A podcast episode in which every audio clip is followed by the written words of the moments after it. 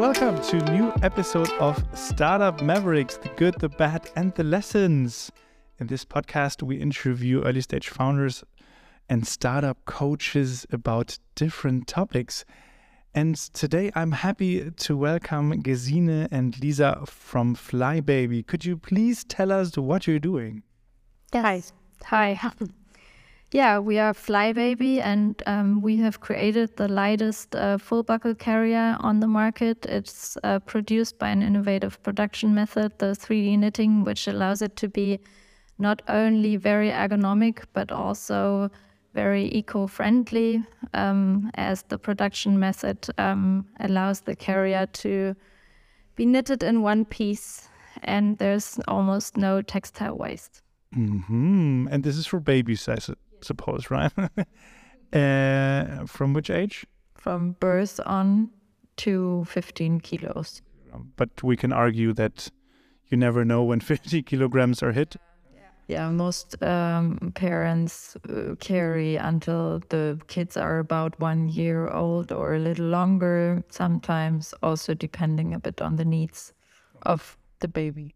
hmm So that makes your product overall, right? Uh, what you said, Lisa, quite special, like reducing the waste um, and the 3D knitting technique. And you're also quite special as a team.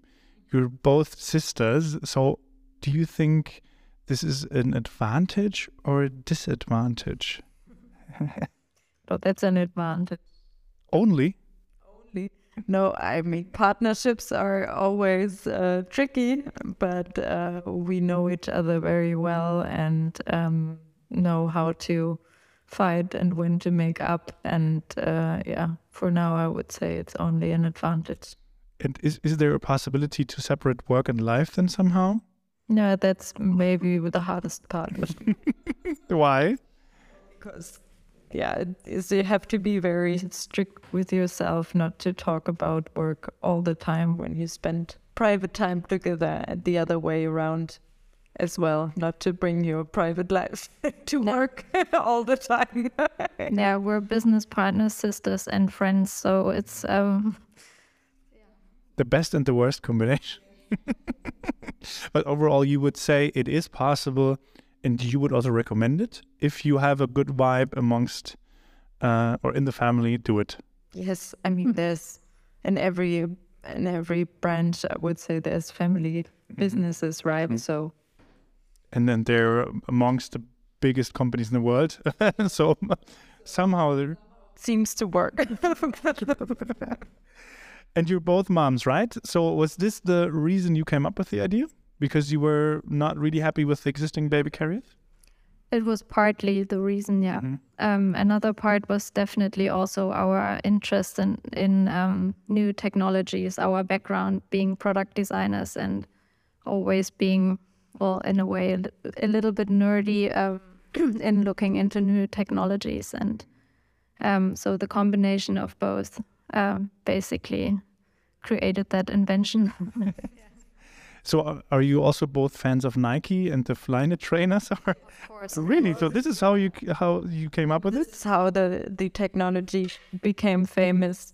Uh, we knew about it before, and um, yeah, that's how we started looking into it, and that came together with uh, a private need or happening having having kids and looking into this whole new uh, world of products. Right when when you start a new thing, may it be a hobby or having kids.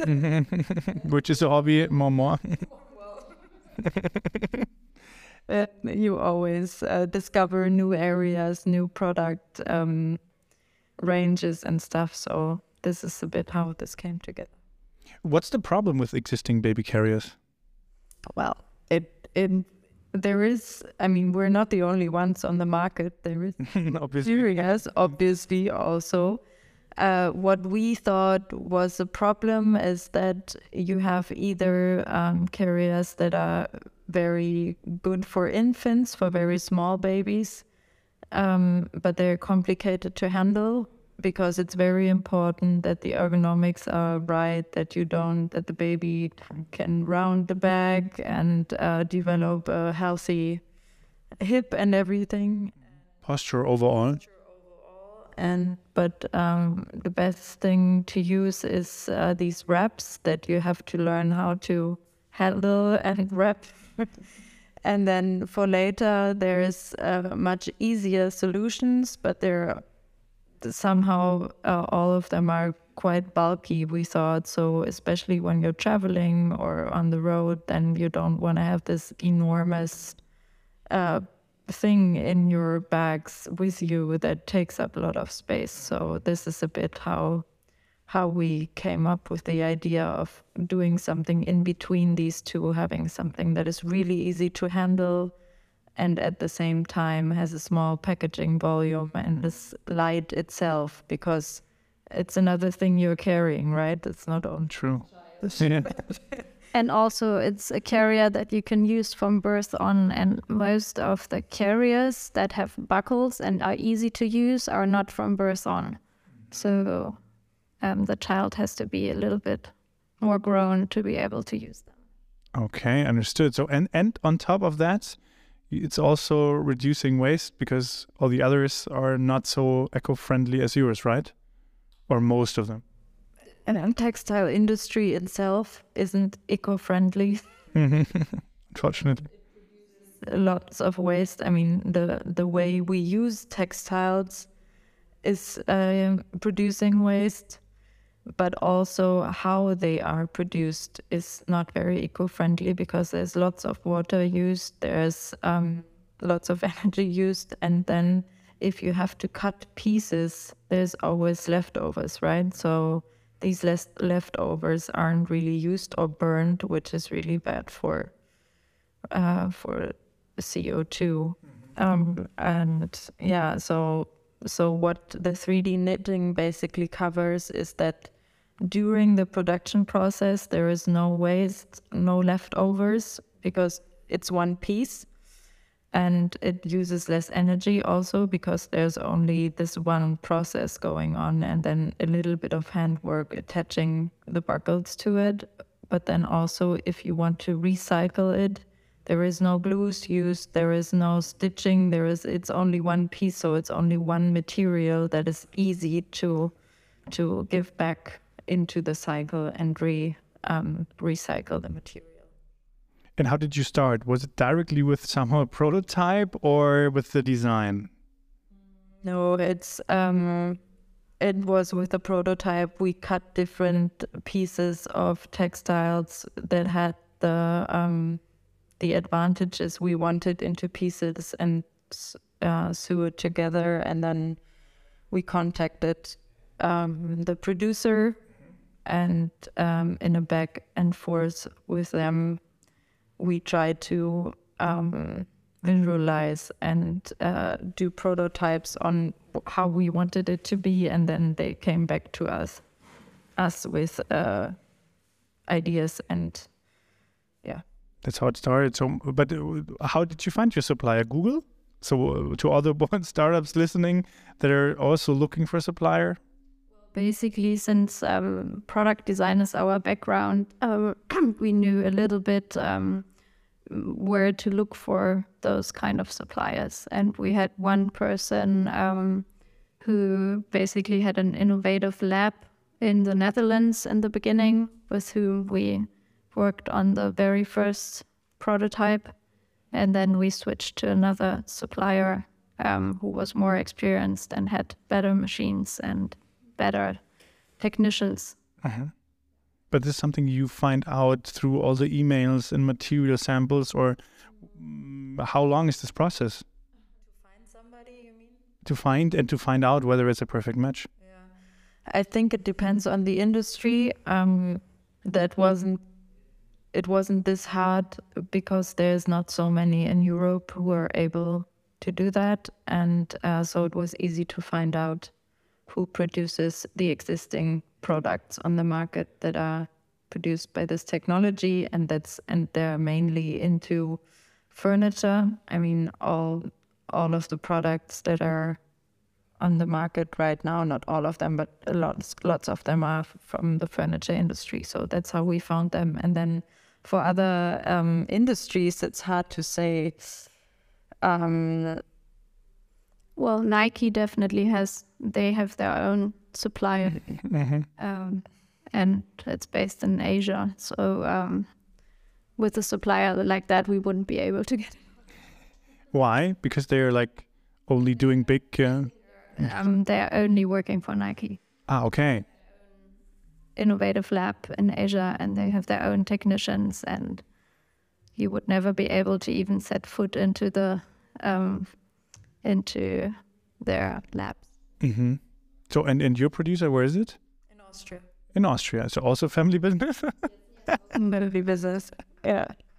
And it's really old. I mean, they started with knitting technology for uh, clothing industry and then developed into this really innovative, uh, yeah, brand. I would say they're specialized.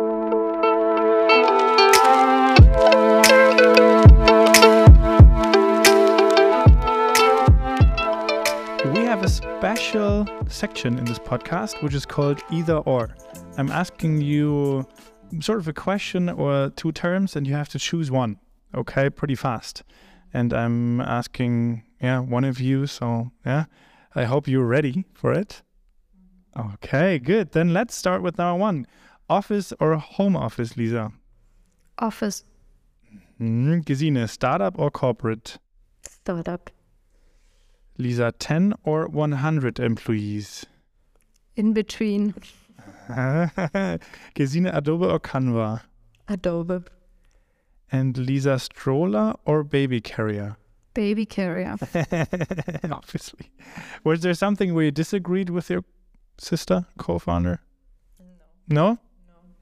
No? Um, why? Why um, home office? You, you said no office. You said right? Yeah, yeah, office. Why um, not home office? Um, well, once in a while, home office is also nice, but it's harder to concentrate, and um, there's always a fridge, and there's always some laundry to be done, and there's always something. And in the office, it's less distracting, and it's also nice to see some different faces once in a while. And you also said like in between 10 and 100 employees. Would you also say meeting them in the office would be great? Hybrid? How do you imagine your structure, uh, your company structure? hybrid is is best. I mean, everybody has um, their own needs, and but not to see people at all um, is really hard. I think. Uh, I mean, we we realize it even even though we see each other also in private, but um, to talk about business, it's much easier to do it in person. And you're fine with a middle-sized small company rather than a, a big one? Yeah, well, it gets um, more difficult, I think, uh, in in many directions. Um, the the bigger it gets. True. more and more management you need, right? Overhead costs. Yeah, also true. Overhead costs, yeah. And uh, if you want to have it hybrid and meeting in office, yeah, somehow you also need to pay for that, right? The more people you are. And when it becomes, when it gets to tools, uh, Gesine, you said you would prefer Adobe over Canva. Why? I think that's in back my background. I was educated with Adobe, and um, I never got into Canva because I just never had the time to switch, and not the need to. Yeah, I think you're lucky enough that you're skilled in Adobe because surely Canva is a great design tool, uh, but only for basics, right? Yeah. So you will never get that deep into the topic of designing something with Canva compared to Adobe. Yeah. Yeah. So uh, I think I'm personally generation Canva. when I started to to think about designs, what kind of it was like five years ago. How long have you been using Adobe? 20 years? 10 years? At least, huh? 50 somewhere in between. I would say you're lucky enough, to be honest. Yeah. So, um, because, we actually used freehand oh, wow, free. for Adobe. there was different stuff. QuarkXPress. Quark Express. Maybe if your listeners know QuarkXPress, that was just freehand and then it was there and then you needed to start from scratch if you did a mistake. How- I honestly can't. I don't. I can't. I honestly can't really remember. But there was different, different things before Adobe that we kind of started to use, and then Adobe popped up, and then I think it was pretty fast that everything else was wasn't. relevant anymore. Hmm. I'm also curious in the topic of garments, um, especially working with garments. I guess what I have experienced so far is it becomes complicated in terms of the production and also ordering stuff, right? It's not like you can just go there and make your product. uh, so, um, what is important in terms of, I don't know, uh, ordering things? Uh, how much do you need to order? Uh, maybe you can give us insights into producing uh, this uh, baby carrier. Um, eh, that's very interesting because um, actually that's also a big advantage of doing it in Austria. I, we've seen that in the past two years, and especially with Corona, everything got really complicated, and uh, materials couldn't be sourced or wouldn't arrive, and um, and we think that's a big advantage also environmentally, but also for sourcing and planning, just to do it not so far away. You don't have any control anymore.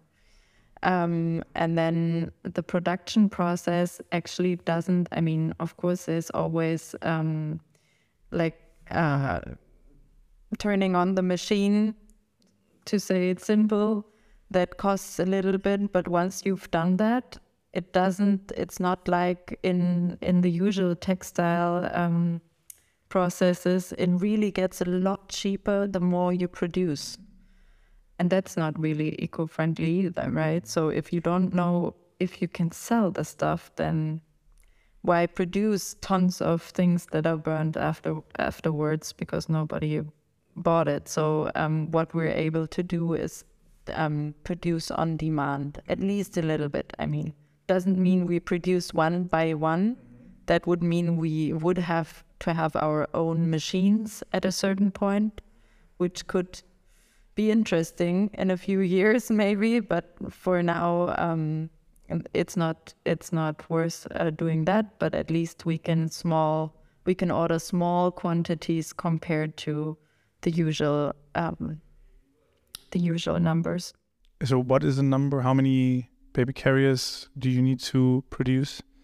At least. The number of baby carriers isn't the tricky part that we need to produce. The the uh, amount of yarn we need to buy is the tricky part for now, and that's um, That means the, how much the tricky part in tons of yarn or kilogram that you need to buy. Well, with the material we are now um, using, I I think it's 25 kilos, right?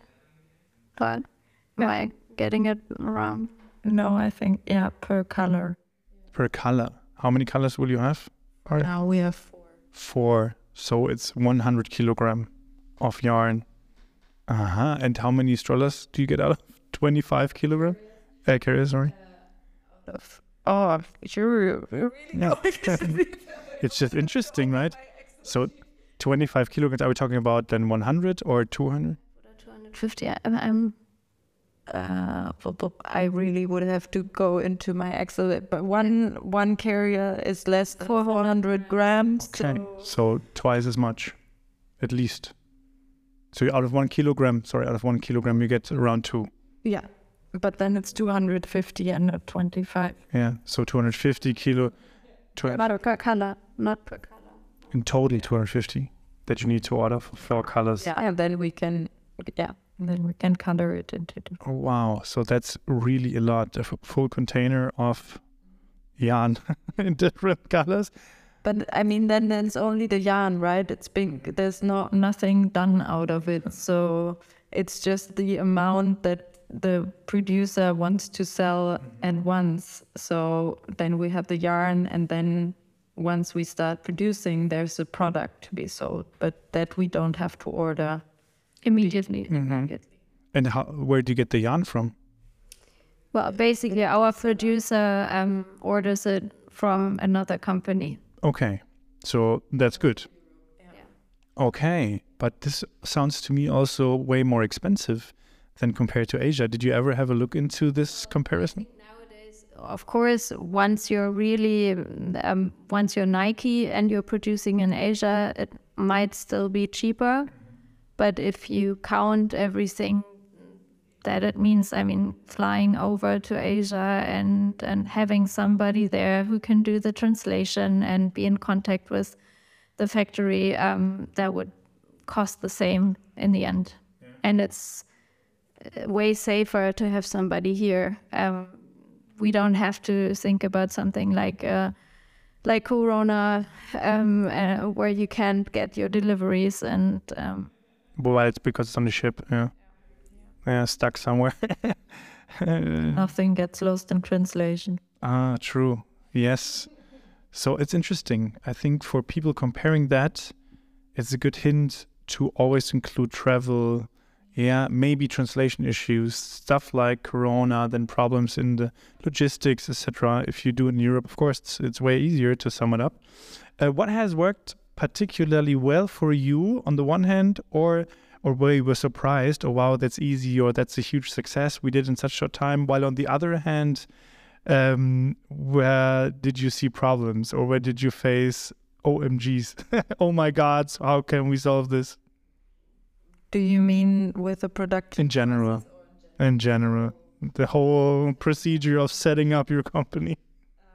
Uh, it's the second uh, GmbH we're founding. So we thought we knew how everything worked, but then you start all, all over again in a different setup and you realize it's never the same. and there's different things to think about, a different kind of contracts to.